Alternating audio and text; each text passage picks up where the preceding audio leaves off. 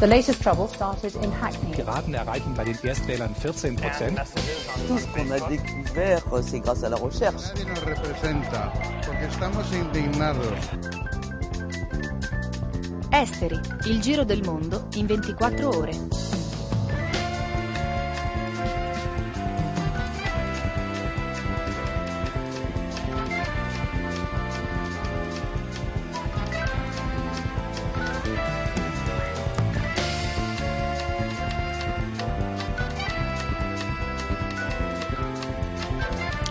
Un saluto ai nostri ascoltatori e ascoltatrici di Radio Popolare Popolare Network. Sommario della puntata. Crisi del debito, settimana ad alto rischio per la Spagna, Bruxelles in soccorso del governo Rajoy. Contro la politica dei tagli, weekend di protesta a Parigi e Lisbona. La promessa di Steinbrück, dare più tempo alla Grecia, l'esponente dell'SPD confermato all'unanimità come sfidante di Angela Merkel. Dal valico di Rafa, i tunnel della sopravvivenza, il reportage di Esteri. Premio Nansen 2012 per i rifugiati, assegnato ad un attivista somala.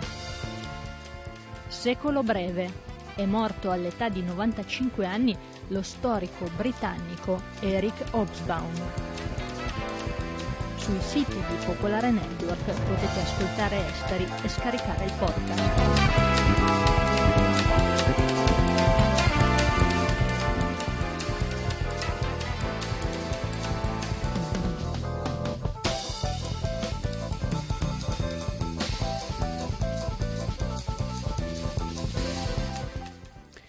Cominciamo con le notizie. Le truppe dell'Unione Africana, soprattutto truppe keniane, sono entrate nel porto di Kisimayo in Somalia. L'hanno confermato fonti militari e testimoni sul posto. Kisimayo è l'ultima roccaforte delle milizie islamiche di Al-Shabaab in Somalia. L'attacco era partito già la scorsa settimana. In Sudafrica sono cominciati i lavori della commissione d'inchiesta sulla strage alla miniera di Maricana lo scorso agosto. La commissione è stata decisa dal presidente sudafricano Jacob Zuma. Negli scontri e nelle cariche della polizia morirono quasi 50 persone. In Afghanistan attacco kamikaze contro una pattuglia congiunta di militari afghani e soldati della Nato nell'est del paese, 14 le vittime, rivendicazione da parte dei Taliban. Solo ieri le vittime americane in Afghanistan avevano superato le 2000 unità. Il mondo si deve preparare al continuo invecchiamento della sua popolazione, lo dice un rapporto delle Nazioni Unite. Nei prossimi dieci anni le persone sopra i 60 anni saranno più di un miliardo, una situazione che peserà sulle spese per la protezione sociale, soprattutto nei paesi in via di sviluppo. Per la Grecia anche il 2013 sarà un anno di pesante recessione, la conferma Dall'ultima previsione del governo di Atene, l'economia ellenica dovrebbe perdere almeno il 3,8%, meno 6,5% invece è l'ultima previsione al ribasso per l'anno in corso. Per la Grecia il 2013 sarebbe così il sesto anno consecutivo in recessione. Infine, seduta positiva per le borse europee, Milano più 2,83%, Francoforte più 1,53%, Parigi più 2,39%, Madrid più 0,98%. Al momento positiva anche Wall Street, a New York Dow Jones più 1,15%, Nasdaq più 0,64%.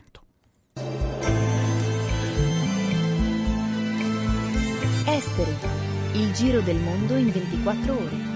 Radio Popolare, Popolare Network.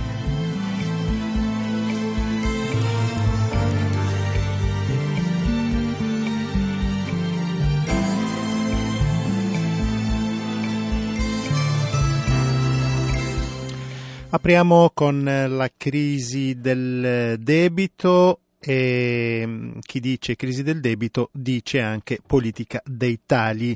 Partiamo dalla Spagna che è pressata da Bruxelles per una richiesta di aiuto e poi andiamo a Parigi e Lisbona. Il weekend è stato all'insegna della protesta. Partiamo da Madrid, sentiamo Emanuele Valenti.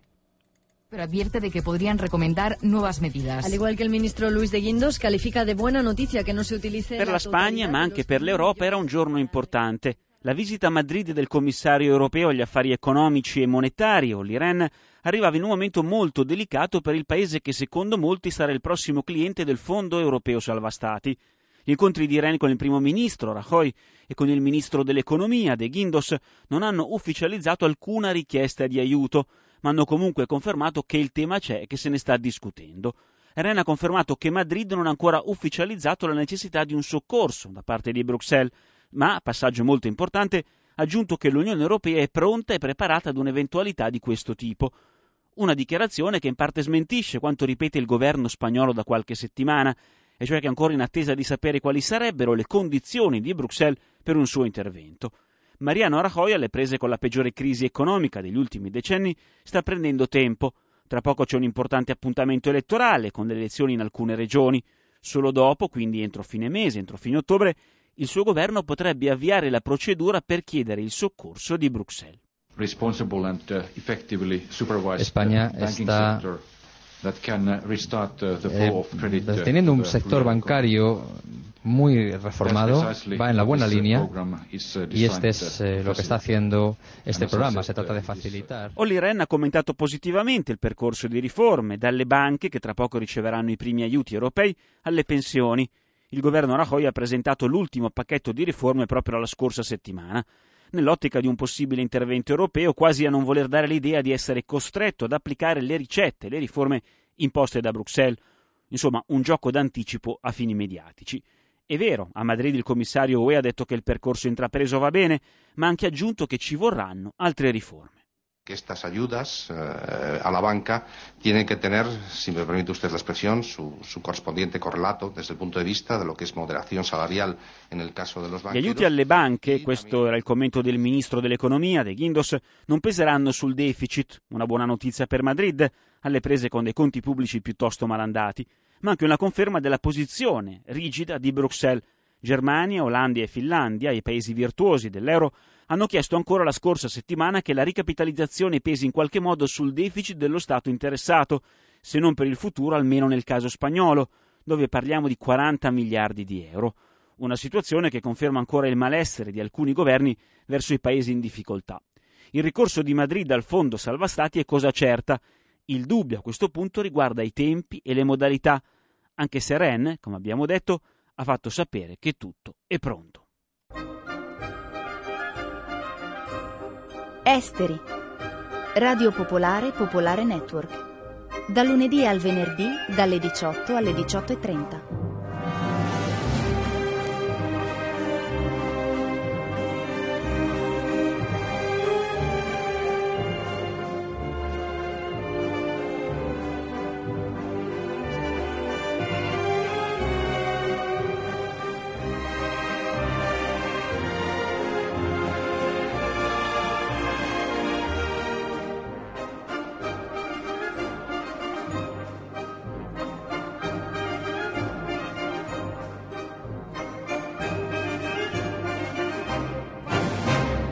Andiamo in uh, Francia, il presidente Hollande, il suo governo, ha prodotto una finanziaria che a detta di tutti è molto a sinistra, eppure eh, una parte della sinistra eh, questo weekend ha manifestato contro i primi atti del, eh, di questa nuova esperienza socialista. Sentiamo da Parigi Francesco Giorgini.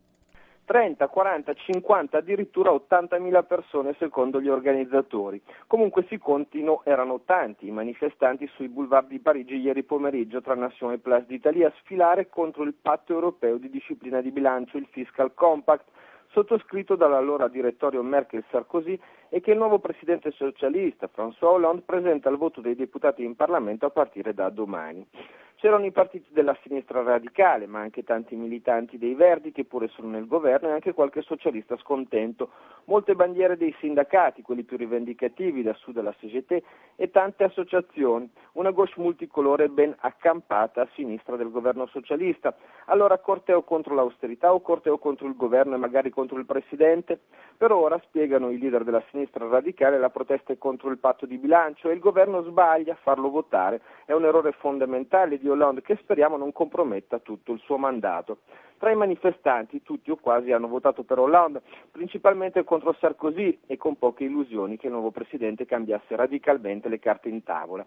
Il problema resta che i ricchi sono sempre più ricchi, dicono i poveri sempre più poveri e sono sempre i lavoratori a pagare la crisi. Ora, dall'Italia è difficile immaginare una finanziaria socialmente più giusta di quella presentata da Hollande e dal suo governo, ma chi è andato in piazza ieri vorrebbe dalla sinistra non solo un capitalismo dal volto più umano, ma un cambiamento di logica e di orizzonte, non più la competizione generalizzata in nome del profitto, ma magari la cooperazione in nome dell'ambiente e dell'equità, non più l'austerità in nome dei mercati, ma magari la condivisione in nome della democrazia cose va detto che Hollande non ha mai promesso. Resta che sul Fiscal Compact una parte dei suoi elettori va in piazza contro il suo governo, mentre in Parlamento saranno i voti dei deputati della destra a rimpiazzare quelli della sinistra radicale dei Verdi per fare maggioranza coi socialisti.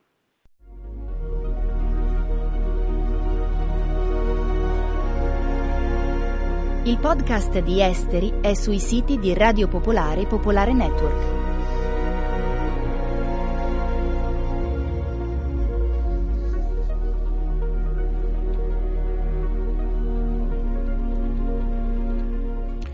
Madrid, Parigi, andiamo in eh, Portogallo, quindi si sta muovendo eh, l'Europa del Sud. Ebbene, ehm, sabato migliaia di persone si, si, erano dati appuntamento nel centro di Lisbona per manifestare contro i tagli eh, varati dal governo di destra e questo per arginare la crisi. Eh, il leader eh, del sindacato ha preso la parola di fronte a migliaia di persone, Armenio Carlos, ha detto non accetteremo misure che ridurranno di un solo centesimo salari e pensioni deve essere il capitale a pagare, i lavoratori non sono più le galline dalle uova d'oro. Eppure la sensazione in Portogallo è che c'è molta rassegnazione. Abbiamo sentito Goffredo Adinolfi del Centro di ricerca e di studi di sociologia presso l'Università di Lisbona. il sentimento prevalente è, il pessimismo Diciamo che un dato che possiamo citare che più secondo me manifesta questo sentimento sono i tassi di astensione che rilevano i sondaggi, cioè se ci fossero oggi le elezioni il 45% dei portoghesi si asterrebbe. Un altro dato che può essere interessante è come i partiti, chiamiamoli anti-troica, cioè il blocco delle sinistre, il blocco della schierda, e il Partito Comunista non capitalizzi eh, lo scontento rispetto a queste misure, cioè lo scontento ovviamente c'è, ma non si trasforma in qualche cosa di, di, attivo, di partecipato, non hanno delle risposte che sono considerate credibili o non hanno delle risposte credibili rispetto a ciò che sta succedendo. Ecco, Goffredo Adinolfi è un cittadino italiano, quindi può fare un paragone tra Italia e Portogallo, quindi la, la nostra domanda è la prima impressione quando si, in, si vive in Portogallo eh, quella che ehm, così descrive meglio la crisi attuale. La cosa che mi è sembrata più evidente è il numero di persone che per la strada chiedono soldi e il fatto che non ci sono più soltanto eh, persone diciamo mal vestite che chiaramente sono persone marginali, ma che sono persone che verso la fine del mese, a partire dal, dal 20-25 del mese, incominciano a chiedere soldi perché non, non ne, hanno, ne hanno proprio più. E questa è quella per me più visibile. O un altro esempio che posso citare è quando quest'estate sono andato in campeggio, il campeggio era deserto, perché ovviamente il campeggio è un luogo di vacanza che raccoglie persone dei ceti medio, medio, medio bassi generalmente, ed era deserto perché sono queste le persone che più sono state colpite, ma in realtà è una crisi che inizia con la fine degli anni, degli anni 90. Quindi eh, misure ne sono state adottate tantissime, come ad esempio togliere il passo sociale per le persone più anziane, togliergli i medicinali. Queste sono misure che non, che non, non posso notare nella strada nel, nel mio giorno giorno, però sono le misure eh, che sicuramente hanno più un impatto maggiore. Ecco, quello che sta succedendo in Portogallo, Portogallo potrebbe andare oltre, ehm, nel senso non solo tali, ma quasi un laboratorio per trasformare il paese in un grande cantiere eh, con una manodopera a buon prezzo. Sentiamo ancora Goffredo Adinolfi. La, la, mia, la mia sensazione è che la Germania investirà, cioè ha qui ad esempio un'impresa dove costruisce le sue automobili della Volkswagen. Infatti grande parte dell'insistenza delle misure della, della Troika non è tanto nel raggiungimento dei deficit o del bilancio di queste cose qui, sono soprattutto le misure che riducono i salari, dei contributi previdenziali che sono stati diminuiti comunque alle imprese del 5% e quindi bisogna vedere con cosa si andrà a coprire questa cosa, ma anche il giorno di ferie, e ad esempio quest'anno sono diminuiti gli studenti universitari, che era la prima volta che succedeva dal, dal 2006, il Presidente del Consiglio che dice ai lavoratori più qualificati di andarsene perché intanto qua non c'è più speranza.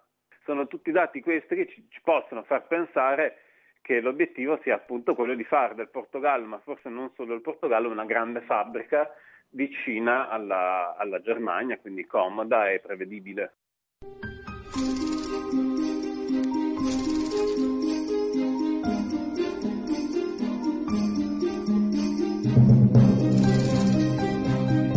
Esteri, il giro del mondo in 24 ore.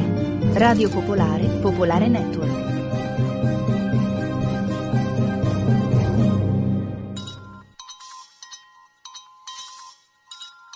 I greci devono mantenere i propri impegni, ma noi dovremo dargli più tempo per completare le riforme. È quanto ha detto il candidato cancelliere della SPD per Steinbrück in un'intervista al quotidiano Die Welt. La SPD ha poi spiegato il candidato cancelliere è pronta a votare sì ad un terzo pacchetto di aiuti per Atene. Ancora, dovremmo dire chiaramente a tutti quelli che sostengono marzialmente di cacciare la Grecia dall'Eurozona che non sanno quello di cui parlano. Lo scossone politico ed economico sarebbe terribile. Berlino, primo ottobre.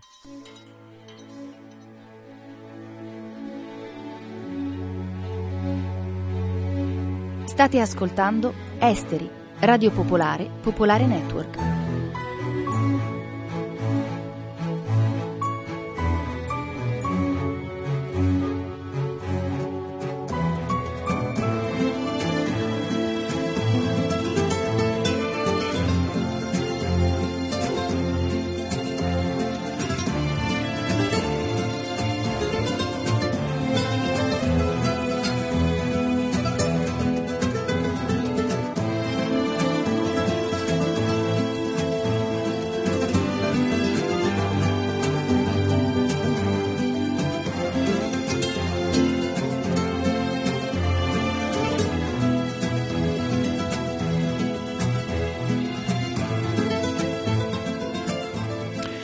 Andiamo in Egitto, abbiamo raccontato nella settimana scorsa le tensioni nel deserto del Sinai dove sono presenti elementi jihadisti. Eh, oggi oltre il Sinai andiamo a Rafah, ehm, quindi al confine tra Egitto e la striscia di Gaza. Questo è il reportage di Esteri, sentiamo Laura Capon.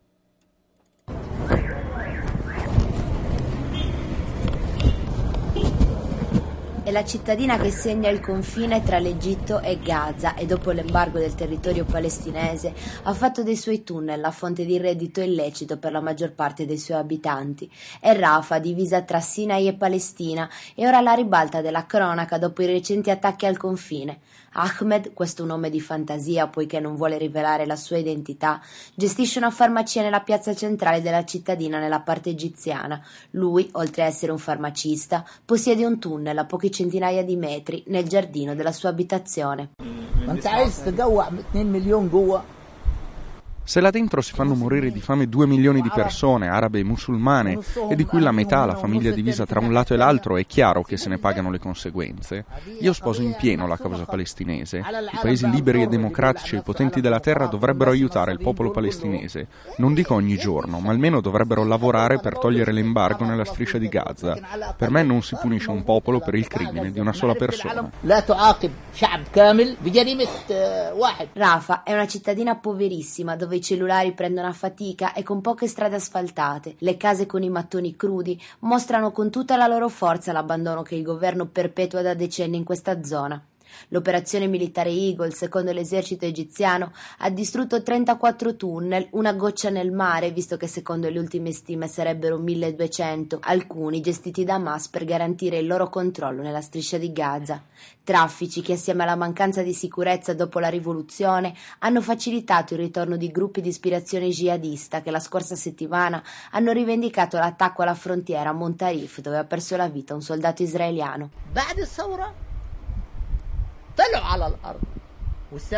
Dopo la rivoluzione gli jihadisti sono tornati alla ribalta a causa della mancanza di sicurezza che si è creata. Secondo alcune stime fatte da degli sheikh in questa zona i jihadisti sarebbero circa 2000. Lei conferma?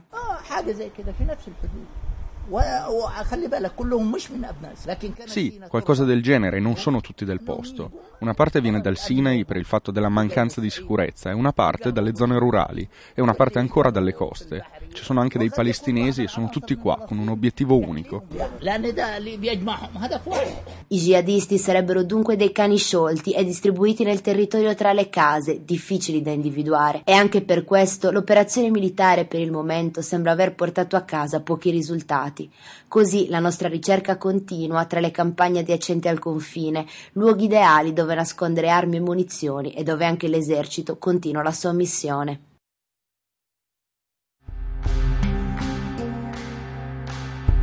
State ascoltando Esteri, Radio Popolare, Popolare Network.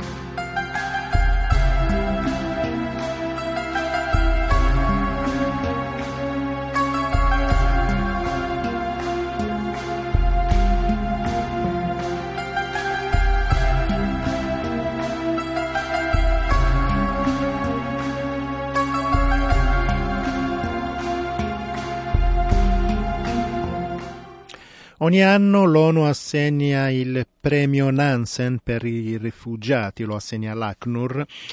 Quest'anno è toccato a un'attivista somala Awa Aden Mohamed, è la fondatrice e direttrice del Centro eh, per la pace e lo sviluppo del, di Galkayo nel Puntland, nella Somalia nord-orientale. Il premio Nansen gli è stato conferito in riconoscimento del suo straordinario instancabile lavoro umanitario a favore delle ragazze e donne profughe e fuggiasche in Somalia. Raffaele Masto ha sentito un'attivista, che è una volontaria che lavora nel eh, centro di Galkayo, si chiama Faduma Mohamed Diri. La cosa principale, base che ha sempre fatto è stato quello di, di dare uh, l'opportunità che le ragazze che non hanno mai la possibilità di andare a scuola, di offrire delle, l'educazione, l'istruzione di base perciò dal 99 si occupa di queste cose qua, anche di promuovere i diritti delle donne contro l'infibulazione, eh, gli abusi contro le donne. Ecco, ad oggi quali sono i problemi principali eh, sui quali eh, lavorate? Dall'anno scorso, esattamente a luglio, è stato aperto due centri, sono praticamente uguali alle nostre scuole materne in Italia e, sono state fatte proprio ideate ai due, due campi profughi dove per dare la possibilità che le mamme mentre vanno alla ricerca del pane quotidiano, insomma, di tenerli i bambini uh, in un luogo sicuro dove sono uh, dove si accudiscono. Tra l'altro si, off- si offre anche una, una colazione. E da quest'anno abbiamo iniziato all'interno del centro di una, la terza sede sempre di, della scuola d'infanzia. Alle ore 22 potete ascoltare la replica di Esteri sulle frequenze di Radio Popolare Milano. È morto all'età di 95 anni lo storico Eric Hobsbawm. Di dichiarata fede marxista, iscritto al Partito Comunista Britannico, è autore di numerosi saggi e libri che hanno influenzato intere generazioni di storici, in particolare con il secolo breve. Londra, primo ottobre. Chiudiamo con il teatro e prima di sentire Ira Rubini a tutti un caro saluto da Sciocchi. Come molti ascoltatori sanno benissimo, fra il 29 aprile e il 1 maggio del 1945 nel bunker sotto il palazzo della cancelleria di Berlino alcuni nazisti eccellenti e le loro compagne si suicidarono. Alla tragedia individuale di esseri umani che muoiono si andava evidentemente ad aggiungere l'immane e spaventosa tragedia collettiva a cui i nazisti avevano dato corso negli anni precedenti la fine della Seconda Guerra Mondiale. Questo è il clima, l'atmosfera e anche il periodo storico così difficile da trattare ma così tragicamente indimenticabile, che hanno attratto l'attenzione del drammaturgo Massimo Sgorbani nella scrittura di una trilogia dedicata alle figure femminili che hanno amato Hitler.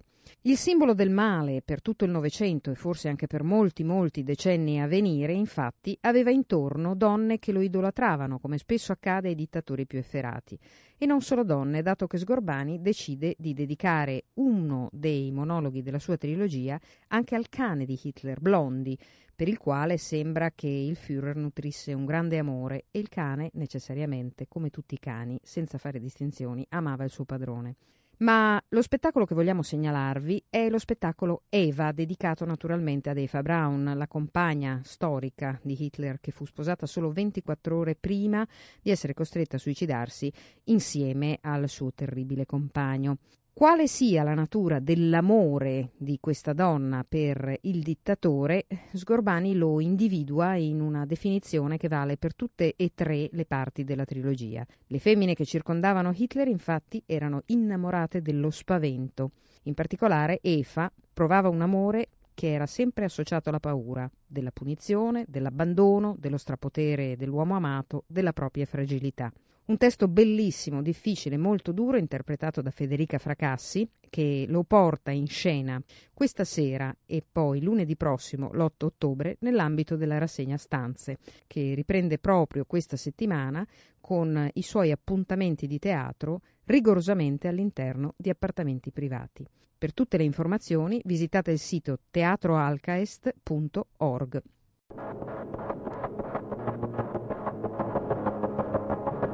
Avete ascoltato Esteri, un magazine di Radio Popolare.